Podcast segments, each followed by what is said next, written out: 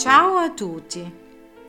Bisogna pregare in ogni situazione perché la preghiera è uno stile di vita. Questo è il mio moto perché la preghiera è un'arma potente. Pregare significa comunicare con Dio. Quando parli con Dio non hai bisogno di alcuna struttura prestabilita.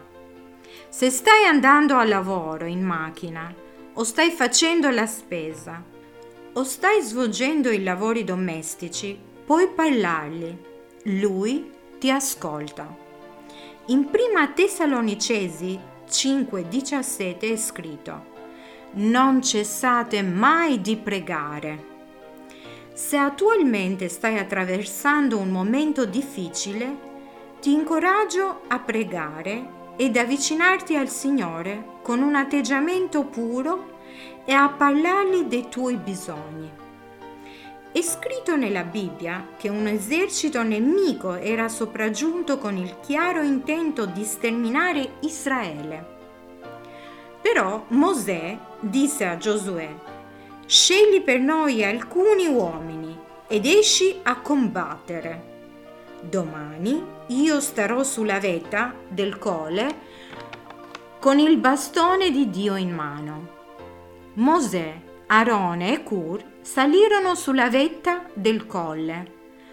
Quando Mosè teneva le mani alzate, Israele vinceva, ma quando le braccia si stancavano e di conseguenza si abbassavano, il vantaggio passava all'esercito avversario.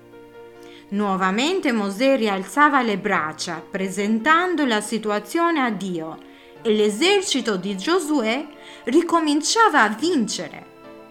A tal punto Mosè comprese che doveva tenere le braccia rivolte al cielo per permettere a Dio di operare in modo miracoloso.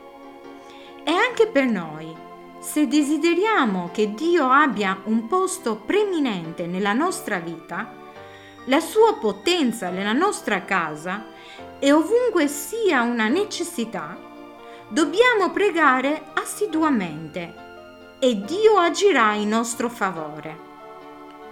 Io parlo con il Signore e canto, piango e discuto con Lui, perché penso che preferirebbe che tu fossi arrabbiato piuttosto che non parlargli affatto. Sono passati anni da quando ho iniziata a prendere la preghiera seriamente.